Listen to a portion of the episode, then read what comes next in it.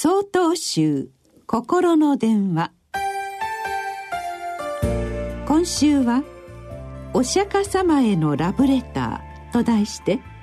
岩手県柑橘寺深沢良道さんのお話です。最近巷では密かに写経がブームになっていると耳にしたことがあります。確かに私の知り合いからもよく写経をしたいですといった声が多く寄せられます。どうして写経はそこまで人を引きつけるのだろうか。そんな疑問を抱きながら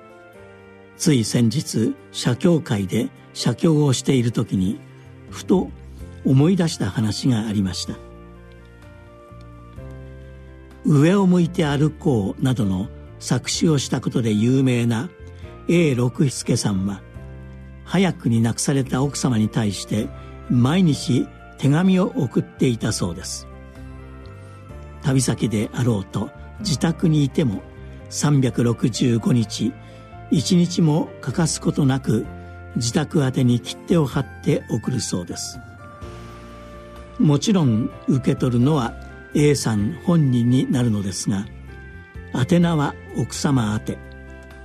その日に食べた料理であったり他愛のない内容がほとんどだそうです。あるインタビューでそこまでしてどうして奥様に手紙を書き続けるのですか？と質問を受けた A さんはこのように答えたそうです書かないと寂しい書くともっと寂しいただ僕がハガキを書くのは相手がいるかもしれないと思うから。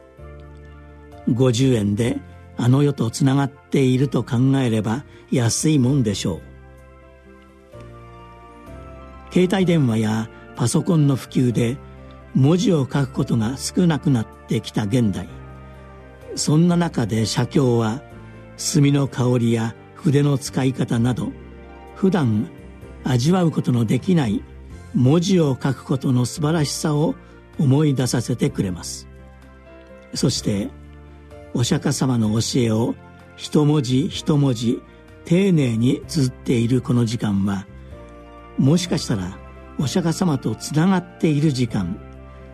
お釈迦様へラブレターを書いている時間なのかもしれない。ふとそんなことを考えたのでした。